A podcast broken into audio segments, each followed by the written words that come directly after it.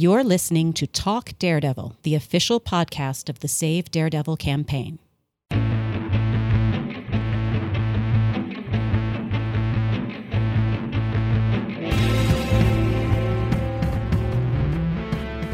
Hey, everybody. Uh, welcome back to a new episode of our new Daredevil podcast, Talk Daredevil. I am super stoked to be joined by some different members of our team. Um, I'll start out by introducing myself again. I'm Phyllis. Uh, you've heard me on the first two episodes, and I'm going to let the rest of the team introduce themselves now. Hi, I'm Casey. Hey, I'm Rhiannon. Um, you may have heard me before on other podcasts uh, talking about Daredevil and all things Marvel, um, mostly at Marvel News Desk. Hey, I'm Christina. Uh, you might have seen me if you've seen our Team Save Daredevil panel from Save Daredevil Con. And today we are coming together to talk about the future of mature Marvel TV. Obviously, there's been a lot of changes at Disney, at Marvel, and obviously with this whole campaign's existence, you know, we are doing a lot of work to try to figure out what's going to be the best way to see our show come back. But, you know, we're going to maybe take a quick break from just talking Daredevil and um, have a fun discussion about what we all want to see um, coming from Marvel, um, specifically with the mature content. So, you know, I think a good place for us to start would be looking back at what we did get from the previous age of mature Marvel. Um, Rhiannon, since you are our resident expert, I'd love to throw it to you first. Sure. So, um, so what we thought we would start with is some look at what mature Marvel has been in the past. Right now, everything at Marvel is with Marvel Studios, which is what we think of as the more family friendly for everybody type stuff, like the Avengers movies, the um, all of the movies, basically. And going on a uh, on the TV side, it looks like they're following in the footsteps of those movies with Falcon and Winter Soldier and the Loki series and WandaVision. Or sorry, WandaVision. I like calling it WandaVision before I, I it was love, pronounced. I, I love the that would make French version of the title. Yes, I like. I, I, sorry, that was like a little inside joke on my other podcast with WandaVision. Um, you know, so so it looks like all of that is going to be on that family friendly. You know, Disney Plus we know is going to be family friendly, but in the past, Marvel has had adult content or more mature content, even though they still have had some very some some lines that they would not cross. So what they have had in the past, um, I mean, they still have Marvel Television still has a few remnants that are out there that are of a mat- more mature matter. They have Hellstrom, which is probably going to only have one season on Hulu, and this is and Marvel has kind of taken their name off of it. It's not being advertised as Marvel's Hellstrom. Yeah, But I find is- that very interesting. Yeah, but it is like one of those last remnants of Marvel television, live action, very dark, a horror um show. And from what I from what I'm sort of hearing from folks that have gotten screeners is that it is very horror. It is it is very dark. Um and that it's probably no coincidence that Marvel took their name off of it, but it is Marvel. And it is the type of stuff that Marvel Television was previously okay with having their name on. There's still some animated series coming. There was the whole Offenders universe that they were creating on Hulu with animated series. So when Marvel Television was dissolved, they seem to have this limit of if it had been so far into production, they continued and did the whole season. If it, you know, was still in the outline stages, if the episodes hadn't been written, if nothing had been filmed, it was scrapped. So two of those four shows are still evidently happening and going to be seen by the world, but those were somewhat adult cartoons was was what they were going for with those.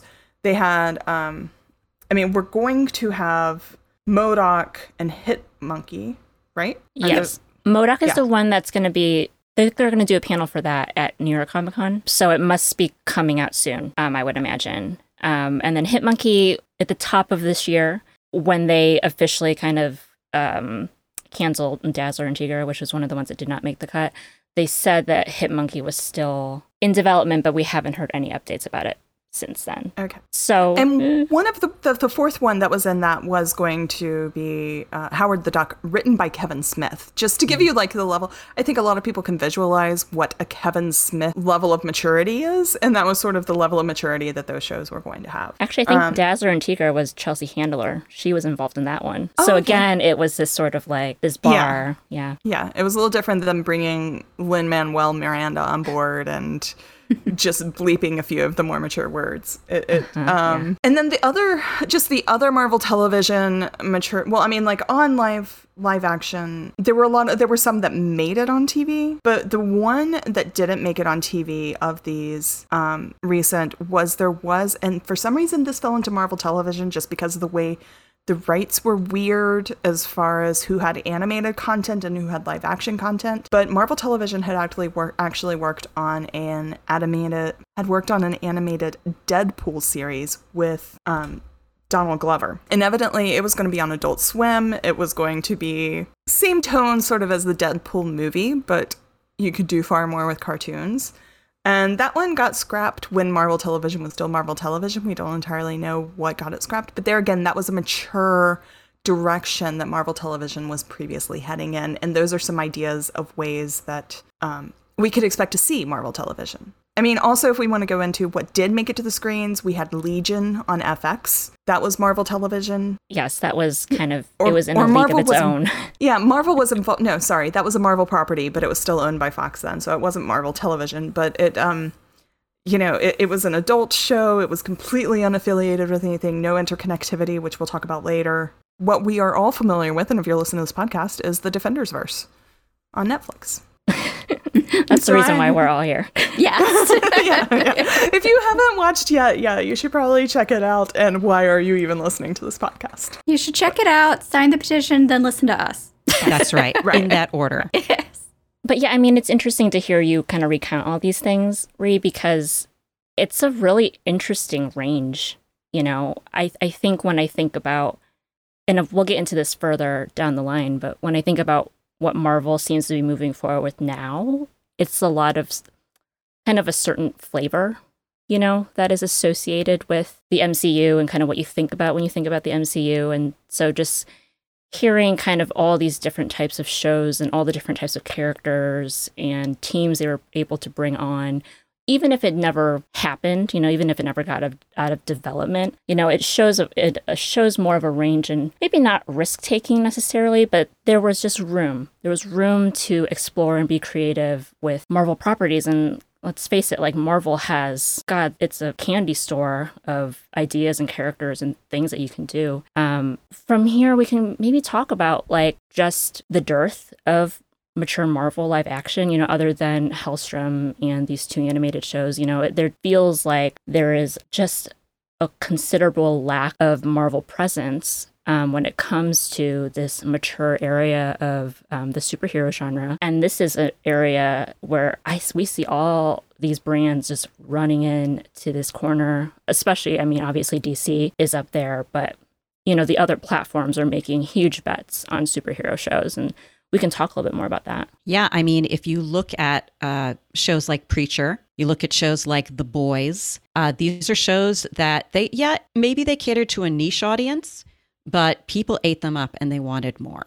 Mhm. And it's interesting that right now, except for Hellstrom, we don't see anything coming out in that kind of vein from Marvel. And you know, when you were talking about mature Marvel TV, I know that these shows didn't have a TVMA rating, but I feel like The Runaways and Cloak and Dagger both went darker, certainly, than what we saw on the big screen. And Agents of S.H.I.E.L.D., every time they got a later time slot, they got darker. Again, never to the level that we saw in The Defenders, but it seemed like they were kind of dipping their toes in the water a little bit over there. Yeah, I never realized that until you just said that, Christina. Um, about Shield, you're absolutely right. Now that I'm thinking about it, Was that But they season got a little four? What, was season four the Ghost Rider season? They are all mixed up in my mind. I They are all mixed up in my mind. That Because- sounds around the right time period. Yeah. 'Cause- Because that was the first time they they moved the time slot back, right? Yeah, and then all of a sudden you had Ghost Rider, who he was out there and talking about how he killed a teacher because he was a pedophile. You know, they started going into things that you just did not see on the big screen. However, when we look at the future of Marvel movies, Marvel Studios on Disney Plus, there is some hint of them going in these darker directions with Doctor Strange, the Multiverse of Madness is is going to go into the multiverse and supposedly was going to have a more of a horror vibe though they did you know uh, the director left that so it's possible that it was a change in you know tone or creative differences. But i think also that dearth we're never going to get or uh, what we are currently seeing nothing on the slate is going to be a joker movie. Um, nothing on the slate is going to be even as dark as a batman movie. Uh, we, we were talking like Batman, when we look over at what DC is doing, you are never going to have a Batman property that isn't a little dark. And I think that's super relevant to Daredevil fans because Daredevil and Batman are very closely related. They're very similar characters. Yeah. Even the Batman cartoon, the animated series from the early 90s, was dark, like not only just visually, but the content. I just rewatched it over quarantine just because we needed something to do. And I, I was chatting with a friend. And she's like, "Oh no, I still can't watch it. It scares me." And it's a kids' cartoon that is not scary, but the tone of it is very Batman. Yeah, And and you I can't think- have Batman and not be a little scary. right. he can't really be, you know, super duper friendly because then it just kind of ruins the aura of Batman. I also think that there are some characters in the Marvel world as well are just they're just not going to work with uh, a lighter touch with a PG-13 or tamer rating. I was just having this conversation with someone about uh, they were saying, well, you know, you could do a PG-13 Heroes for Hire, and you probably could. And as uh, we heard about during Save Daredevil Con with the fabulous discussing Daredevil panel, there are runs in the Daredevil comics where Matt is happy and things are not all dark and dreary, um, where he's, I think, swinging on his way to work, just smiling and being happy. Um, but there are some properties that just aren't going to work. You cannot have a PG 13 Jessica Jones. We've seen what happens when you try to make a PG 13 Punisher. It is not pretty. That's something to think about too. The fact that some characters just won't work in that kind of smiley, happy, light-hearted vein. And I really, I'm interested why. I mean, I know why Marvel is very much trying to go in this family friendly direction. They're owned by Disney, and that's going to get them the most money. But the Netflix series is what brought me to comics, for example, and, and some people as well. Um, I watched all the MCU movies. I thought they were cool, yeah. And then I moved on with my life. And then I watched Daredevil, and now it owns my pocketbook. And now I'm with you guys trying to fight to save this show. So obviously, it's not a more mature can bring in a different audience. And it can be on a different streaming service and it can be different, you know, and I think that, you know, that'll bring in the bucks too. So, also looking over at what DC has, because we could compare like the Marvel movies to Joker and Batman and the stuff that DC has put in theaters, Justice League. Um, and I don't think that's a very fair comparison in general. Like they're they're they are two completely different universes. But and that can be like a whole world of conversation. But I think also the important thing is to look at what you can explore in a TV show. And I think like part of what you're saying as far as like how invested we are in this world, yes, you can go and enjoy a movie and be invested in that world. And especially when you create 20 plus movies, I think 24 movies that are all in the same world and connect and and bring this along. But we've had 42 hours of Daredevil. I mean, I mean, we've had 36 episodes of Daredevil. Wait, no, 39. This is what I get trying to do math off the top of my head. But anyways, um, Don't look at me. I'm bad at math. Yeah, we have that sounds good. 39. three seasons. No, it, it's still. Anyways, we have three full seasons of Daredevil and then the full season of The Defenders, all with this character. We know him. We can get into his dark places. We can we can see these side characters and get to know them very well, and it makes us more invested in that world. Now, uh, Marvel Studios is going over on Disney. You know, like I said, they have these series that they're going to do. They're still going to be rather short series, and we will probably get more invested in those characters as we watch them.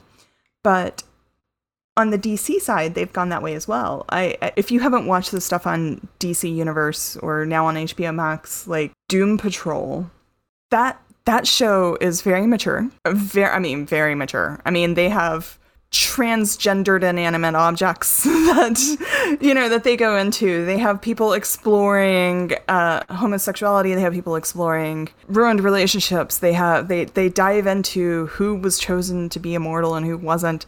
There's abortion. There's there's demon. I don't know. There's it just goes so many mature places. I've that that really if you're just try to throw it in a movie it would it would be I think sometimes those more mature subjects, they need time for you to see the reasons why you need to see the complexities, or else it is just crass. It is just doing things for shock value and and moving along. I mean, that isn't to say. I mean, the Joker movie was very much acclaim- widely acclaimed. You know, it got Oscar nominations. It got an Oscar win, but I didn't enjoy it. I know a lot of people that didn't enjoy it. I, I, I feel that it's the type of thing that if the character, if we'd really gotten to know them through a slow burn series, it also would have been stronger. So I think I touched on a couple subjects there, but I just wanted to go on. Like, I think the mature content deserves television rather than a dark movie here or there. Yeah, absolutely. Yeah. The, actually, this is a bit of a tangent, but I do remember, I don't know who it was, maybe one of those insider accounts. They were maybe talking about Loki or WandaVision, probably, but they were remarking at how just how excited they were for um, how the show was unfolding behind the scenes and just the world building. It's it's incredible. It's amazing. It's nothing you've ever seen before from Marvel Studios in a film, which reminds me of this point like yes, that's that's what you get from television. That's what mm-hmm. you got from the 3 seasons of Daredevil, from all the seasons. You know, whether or not you loved each of the Netflix Marvel shows, you know, you can't deny that it didn't come with just a sense of character building and world building that you just cannot get in a 2-hour movie. So, you know, this might be a good a good place to transition into what are like what's our wish list? Like what do we actually want to see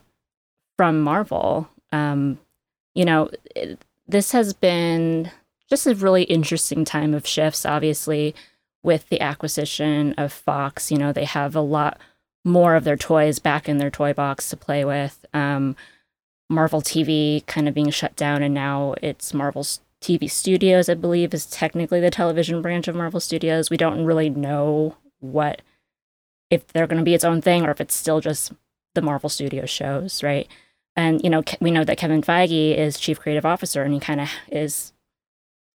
I don't know if he's the be all end all, probably the be all end all about what they're going to move forward with. Um, probably. So, so yeah, so let's kind of hear like what do we want to see, um, if Marvel were to tackle more mature um, content again.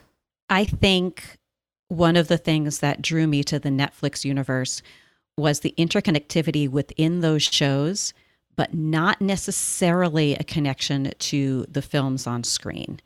I felt like it was uh, just a different corner of the same universe. And I really love that. I know a lot of people have talked about tone and how, you know, the tone of the Netflix shows don't just they just don't mesh with the tone of the films in the MCU. And my answer to that is right now, in my town somewhere, there is someone struggling to figure out how they're going to feed their kids. And next door, there is someone playing with their toddler and laughing and singing funny Elmo songs. Life is complicated. The actual universe is complicated and has all of these different facets. So, why can't the MCU? I don't see a problem with that. And I think one of the reasons that the Defenders shows, with varying degrees of success, but I think one of the reasons why the storytelling was so strong was they did not handcuff themselves to what was going on on the big screen. They were able to kind of say, yeah, okay, so the Avengers happened and that was interesting. But anyway, here's my story because that is how life works. It felt very human. Like I could walk out of my house and I could, you know, if I lived in New York and I lived in that particular part of town, Luke Cage could walk down the street. Um, Jessica Jones could punch me in the face. I mean, it felt very real and human, and I could actually relate to these characters in some way. I love a good blockbuster. Who doesn't like it? But I feel like, in a weird way, the Defenders verse characters could be my friends. I could have a beer with the Punisher. Maybe. I don't Maybe. know. He kind of still scares me. but I loved the the the down to earth quality of these of these characters and the way that they were brought to the screen. Yeah, there's still some superhero magic elements that it happens in in comics and you just have to suspend reality for that moment. I would really love to see that again in in a more mature Marvel television series. I think on that same note, Casey, there's also like when you look at after watching like a lot of Netflix series and especially like the Defenders verse, and then I go and I watch like the Marvel movies, to me the women characters are so much more real. They have so much more natural makeup. They're not Preach it, Ray. Preach you it. don't have yeah i mean you don't have like 15 year olds with false eyelashes you don't i mean whenever i go from watching like these series to watching either network television or or the marvel movies there's just an element of realness in the women mm-hmm. not that there isn't work that still could be done in the defenders verse and in making the women a little more real but i think there is just like something about the makeup and all of that and showing people having flaws i mean i think overall showing people have flaws but like women in practical shoes and practical makeup are like a big thing Yes. You know, I'm Yes. thinking about the very first moment we met Karen Page. And Yeah. Deborah Ann Woll is a beautiful woman. She is absolutely gorgeous, okay? But when she was sitting in that police station, her eyes were red rimmed. She looked like crap. And I love the fact that they were willing to go there. That yeah, she she's just been arrested for killing someone. She's been drugged. She is not going to have her hair looking great. And I, I really applauded that. And that made me feel much more like this is really happening. I really liked that the women on the show didn't seem like they were put on a pedestal and goddess like. Uh, they were very down to earth and real. And, um, you know, they weren't all damsels in distress. They had distressing moments, yes, but they weren't, help me, oh, how can I ever, will it ever happen to me? So maybe you need a mature universe for people to accept that women aren't, um, yeah, to, to, to push those boundaries in women. And I think also the other side, just to sort of segue that into the other area, is um, television is the only place that we've gotten true LGBTQIA plus representation in Marvel. I mean, there was one gay side character in Endgame, but Was it really Yeah. a gay side character if it only shows up for like he only shows up for like two minutes? how about a gay cameo? a gay cameo. like, I think that a might gay be a, gay one-liner. Like, that would be a more fair assessment. there was a gay one-liner. There was, you know, like the brush passing of homosexuality in Endgame. Um, I applauded Whereas- Jessica Jones with her transgendered um, assistant. Yes. That Oh. was huge. That was wonderful. Which I think it, it kind of gets um, a little bit overlooked just because at that point everyone knew the show was canceled. So I think it just didn't really make a, as big a splash. But yeah, I mean, they were definitely heading. You know, again, if, if you want to judge uh, Marvel Netflix kind of as a whole, obviously over, mm, you know, there were definitely moments where there could have been more work put in, but as a whole, and as you saw them progress through more seasons of the show, you could see them trying more things and really making a bigger push um, to have just these types of characters repped. And so it's a little bit unfortunate that that got cut Yeah. short. But obviously, I think you know that's that is a criticism I hear a lot when it comes to Marvel, and you know to kind of go back to comparing to DC. Even though I'll say now that I don't watch a lot of the DC TV shows, but I know that that is one area that they seem to have always done better about. They've always foregrounded um, underrepresented uh, types of characters. Maybe someone can correct me if I'm wrong, though. That's kind of just the impression I get when I read up on those shows or I see those shows being talked about. I haven't seen everything uh, in the DC television universe, but I've seen a bunch, and that was one of the things that stuck out to me. It's like, okay, you on the Flash, on Arrow, on Legends of Tomorrow, you have gay characters, and uh, it's and it's never made a big thing. Oh my God, they're gay. It's never a thing. It's it's just casually Barry is talking to the police captain, and the police captain says, Oh, my fiance won't let me eat burgers at home. He says it's bad for me. You know, and then you you meet the fiance and it's never it's never shown as this is weird. It's just, yeah, this is just life. And I, really appreciated that. Now in our own show, we really didn't get that. Um, but I in the rest of the defenders, there was there was a one-off kind of joke line with the uh, the pervy pawn shop broker saying, "With this police scanner, you could pick up the mayor banging his boyfriend." That is the absolute only thing that I can remember um, in our show.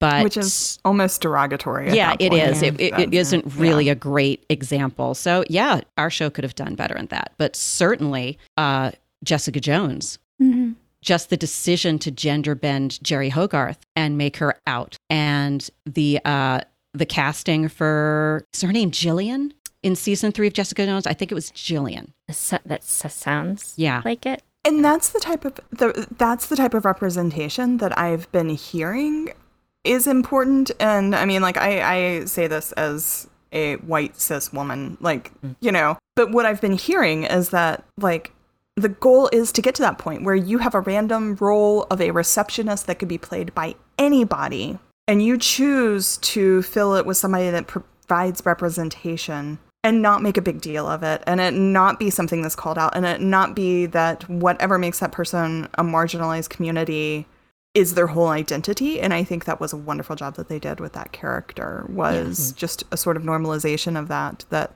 that they did a lot of in jessica jones. I mean jessica jones had a very progressive showrunner that that's career just sort of took off because of i mean you know after jessica jones the reason we knew season three was the finale of that was that she had this huge deal so- elsewhere to produce material. And hopefully some of her role in promoting these marginalized communities was part of that. And you know, I think it's interesting, even with the Defenders verse, as the shows went on, they started daring to do more and more. And uh, something we learned with our Save Daredevil Con conversation with Steven DeKnight and Erik Oleson was that Netflix was pretty cool with pushing the boundaries, and it was Marvel who was kind of reining them in. Because, you know, we did get that word that Jessica Jones was not allowed to say. We got The Punisher saying it. Uh, we got some male nudity in both The Punisher and Luke Cage.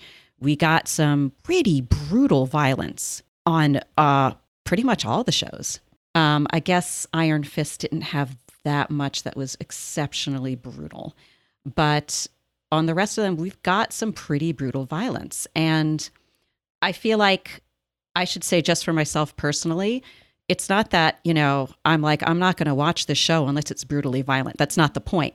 The point to me is the violence was such an important facet of Matt's character. He was struggling with it himself. And so we had to see it in order to see what his internal struggle was about it. And the violence wasn't over the top. I mean, you could say Punisher was a little bit over the top with the violence, but you have to. I mean, with the Punisher, it's it's ingrained with the character.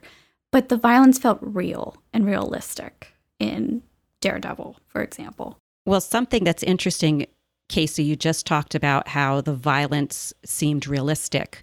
We've also seen what happens in superhero films, TV shows, when the violence isn't realistic, when it is over the top, where it borders on goofy or weird or for shock value. And, you know, we see that with Deadpool. Yeah. We see that with Preacher. We see that a little bit with The Boys where it is definitely not supposed to be taken all that seriously. So, a mature rating doesn't necessarily mean just one tone.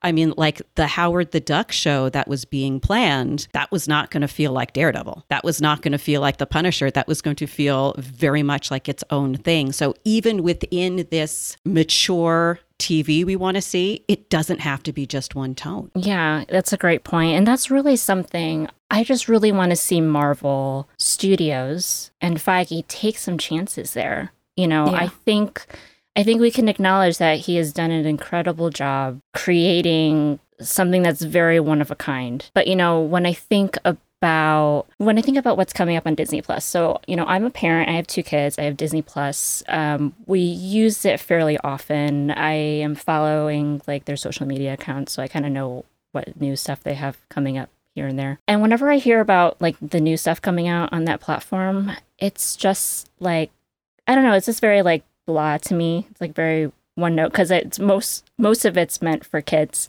Um, a lot of it is meant for families.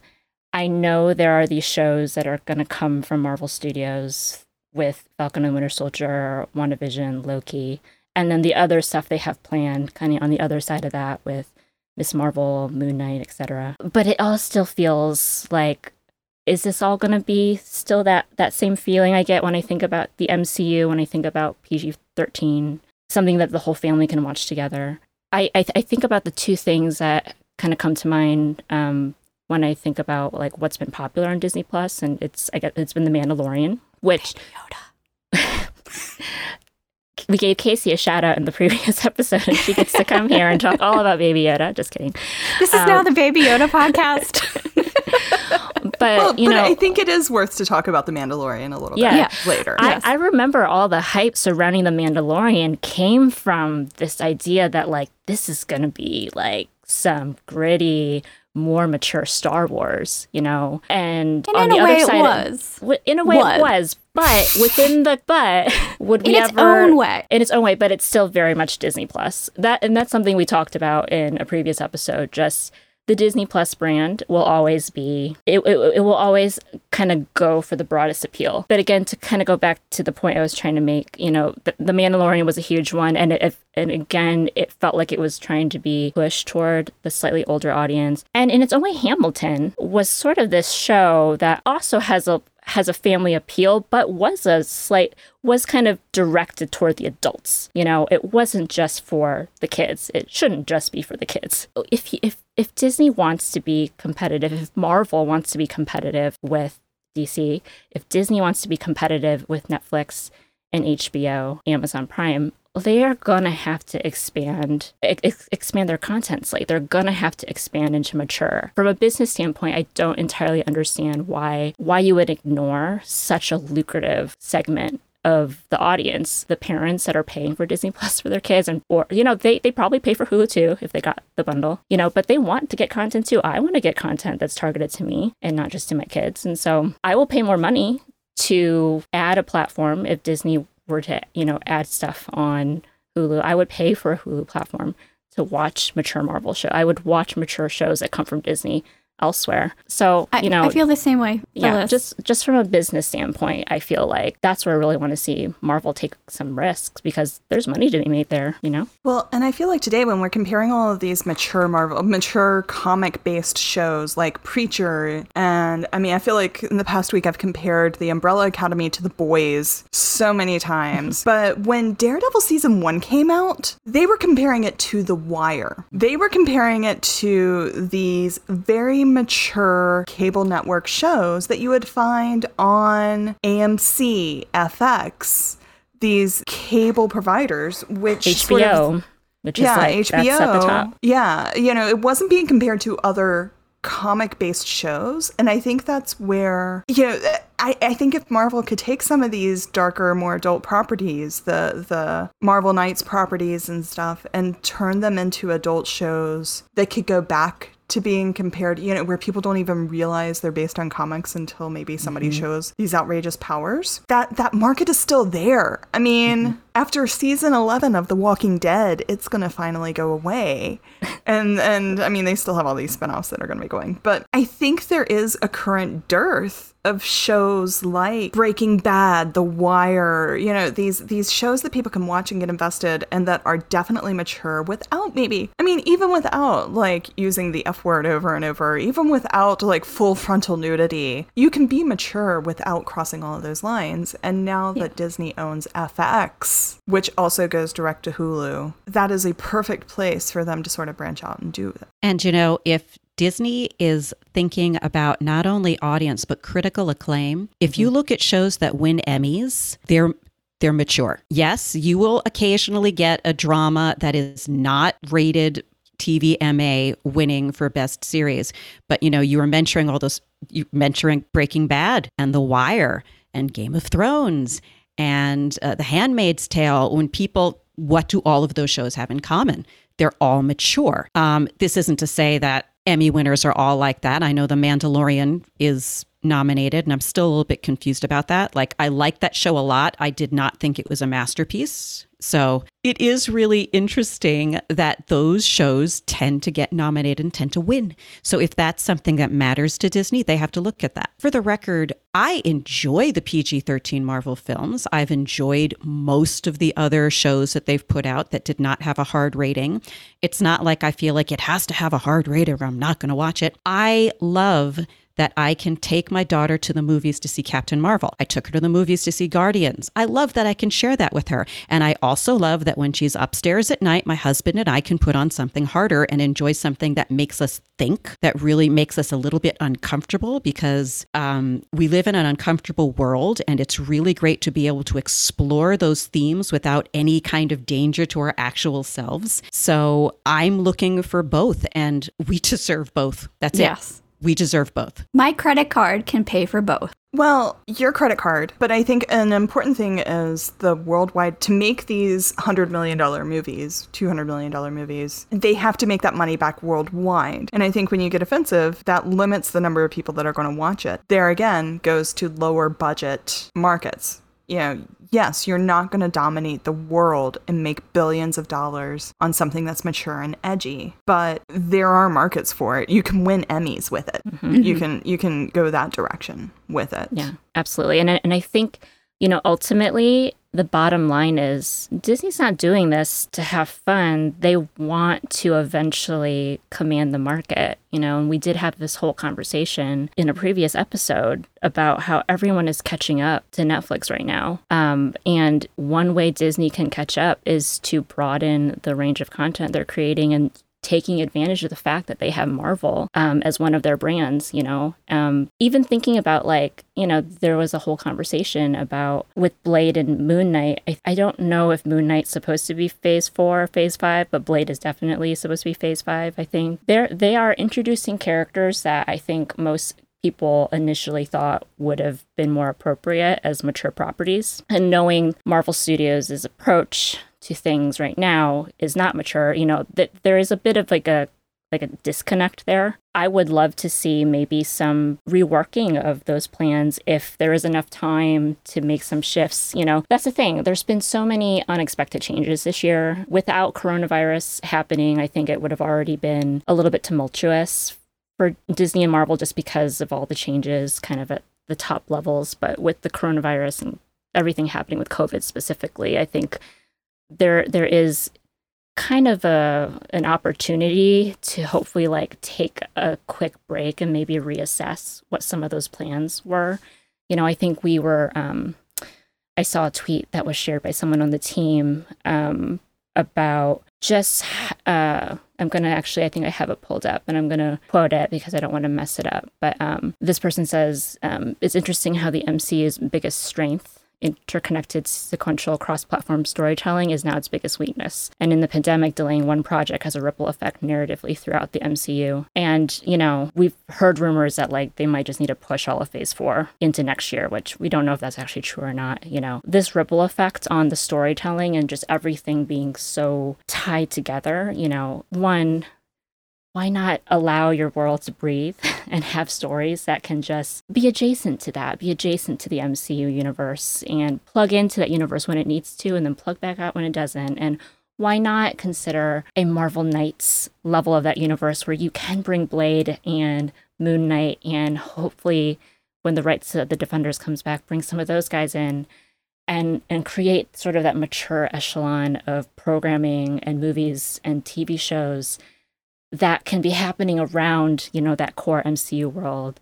You know, I just think this is a great opportunity for them to just, you know, kind of look at I we know these guys plan out their slates like years in advance. Why not use it as an excuse to just find a slightly different way of doing things and just a way that, you know, again, selfishly for me, that would include Marvel mature content again because I believe I talked about this specifically, but I, I really believe that people's loyalty right now, or it's not to platforms, you know, people are not necessarily loyal to Netflix or to Amazon or even to Disney Plus. You know, they are loyal to the brand IP.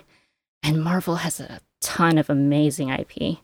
And if they make that content, people will come and watch it. I love a good reference every now and again. It's it's fun to go, oh, that's from that movie, and and I'm slow, so it takes me like three times of watching it.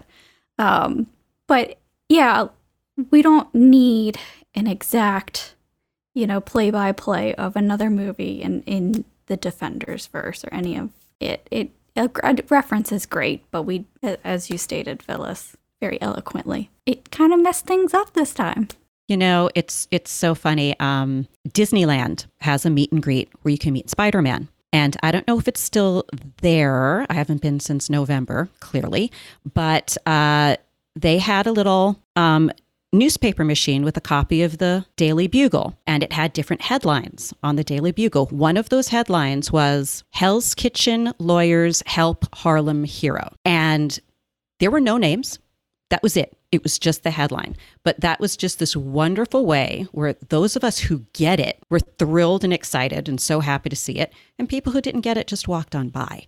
And those are the kind of references I think can be done easily and cheaply without messing up any kind of continuity. You could still have this little level of connectivity without being handcuffed to another narrative. I know it's a controver- it's a slightly controversial topic. I'm sh- I think in the fandom about what's canon and what's not and how connected it needs to be. I can only say again from my own as my own opinion as an individual fan. I don't I don't need this interconnectivity with every single thing feeding into each other. I think that's also true for the people that Marvel has not yet reached. Mm. I mean, when we talk about reaching into these mature markets, when we talk about going after the Breaking Bad type markets, the the the folks that watch these darker cable television shows, they're not the same people. I mean, they're not always the same people. I mean, there's always going to be overlaps in this. I'm not going to say everybody that watches The Wire never watched the Marvel movies, but there is still an untapped market that hasn't. There are people out there that haven't watched these movies, that haven't followed this universe and they will not care. So, yeah, you can throw in the references to, you know, the incident and you can throw in things that that matter in the overarching universe. You can have somebody on the in Greenwich Village that has mysterious magical powers without ruining it for all of them without them feeling like, "Oh, if I haven't watched those 24 other movies, this is, you know, I'm never going to catch up. I'm never going to know what's going on." So a lack of interconnectivity does help them reach that new market that they haven't yet been able to grasp. And speaking of that guy in Greenwich Village with the magical powers, his next movie has In the Multiverse of Madness in the title. They have an opportunity to do this, right? You know, they could, if they wanted to, we don't know if they want to, we don't know if they will, but they could take advantage of it and set up other stories that don't necessarily work in the main timeline and say, okay, it's part of the multiverse. I'm sort of curious. This is maybe a little bit of a tangent, but I am kind of curious because that reminds me like that's literally what DC strategy is right now. It's like literally opposite, like push as hard into the multiverse as possible and let's give you guys like 10 different Batmans. Right. And I'm sort of curious, um, Rhiannon, since you are kind of because you are part of Marvel News Desk and you're a little bit more plugged in to that side of things, like is are there any rumbles about Marvel having any actual interest in building out a multiverse in the MCU or I haven't heard I mean there there has been somewhat confirmation that there will be a multiverse. There was an audition tape, you know, as much as you can take like whatever audition tapes that that floated around of somebody actually explaining the multiverse in Doctor Strange. So they're, they're going to go into setting this up. And I think, I mean, I think they've already sort of touched on it, you know, with the different streams in created by the Infinity Stones when they traveled in Endgame. So I, but I haven't heard anything at this point of like them branching out and having these different universes and having shows that exist in completely different universes. But I think that is definitely a great way for them to go you know, maybe in this world, maybe in this universe, the New York City that we're seeing, you know, it's dark and gritty because somebody came and stole one of the Infinity Stones long ago and it didn't get put back the right way. But, you know, it's more related to what we what we can see and what what we understand New York City to be mm-hmm. if we even understand what New York City is after 2020. Um, I say like having just gone on my afternoon walk down Fifth Avenue. So for those that don't know me, like I live in New York City. I still don't know what New York City is in 2020. There's um so I haven't heard anything about that being definitive yet. Mm-hmm. But you know, again, this is this is like it's like woven into the fabric of comic books, right? Yeah. Um, I remember there were so many theories like before Endgame came out, you know, and that was one of the like one of the theories I was like putting some money on, like, oh, surely there's going to be some confirmation, right? And I guess not. Like they they hint at it, but not really. But again, it would be you know maybe not to the degree that DC has been doing it, but there is a logical for the universe way of allowing stories to exist just slightly outside of the main narrative. And I mean, DC has used it to make their fans very happy. I'm just thinking about the uh, the Flash incident where they mm-hmm. had the Flash from the film show up on the Flash TV show saying, "What are you talking about? I'm Barry Allen," because he was from another universe. The fans that flipped out they were so excited about it. And yeah, I don't want Marvel to necessarily pander to the fans. I don't want to say that. I, I think it can go wrong in so many ways when they listen too much to the fans, especially when it comes to ships and things like that. It gets a little weird. And I think we should let the writers write They're generally good at what they do. But that was just, that was a moment where DC really made the fans super happy. And it was with this multiverse concept. I, I want them to pander to me. Specifically to Ree. to me. I want them to give me what I want.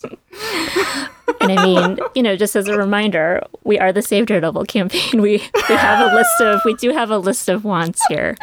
Um, so Marvel, just, you know, we you know we got some ideas. We got some ideas for you but um we have some ideas but we have never gone as far as to say and the first scene of season one episode you know we, we haven't gone oh, that you far. haven't. But you know what? Seriously this is this is a true story. Um before season three dropped i had this whole laundry list of things in my head that had to happen. I had to see them. They had to happen. And right before the season dropped i kind of had a talk with myself like, okay, you have to let this go and just enjoy the season. I did not get half of what I wanted in season three, and I don't care because it was brilliant. Like, again, as fans, yes, we feel like we have ownership here, but in general, these writers know what they're doing. Marvel.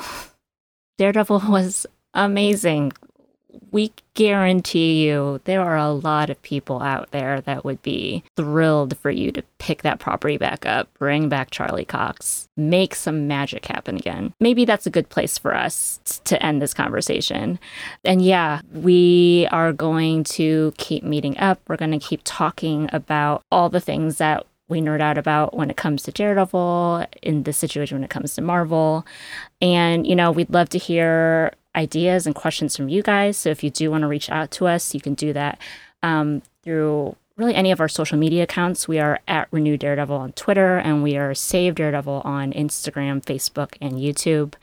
And, you know, by this point, um, when you're listening to this episode, we might have some cool stuff going on on our social media, including um, some weekly challenges to get the petition numbers up on our Save Daredevil petition. So if you haven't signed it yet, please go to savedaredevil.com uh, slash petition, and that will send you straight to our change.org petition. Um, follow us on social media because we're going to be doing really cool stuff from now to the end of November and beyond. So, yeah. Any other thoughts, guys? If you really like talking about this stuff, we have a great community on our Discord as well. Mm. Yes, uh, there should be a link if you go to our website um, yeah. in our in the more menu that will be a direct link to the Discord server. If you so if you're not a part of it yet, if you click on that link, it will send you straight in and you can join the conversation there. Okay. All right. Well, thanks for coming out and to talk, guys. This was fun, and we're going to definitely do it again. Thank you. Thank you for listening to Talk Daredevil, the official podcast of the Save Daredevil campaign. For more information on Save Daredevil, please visit our website at savedaredevil.com. Remember, Murdocks always get back up.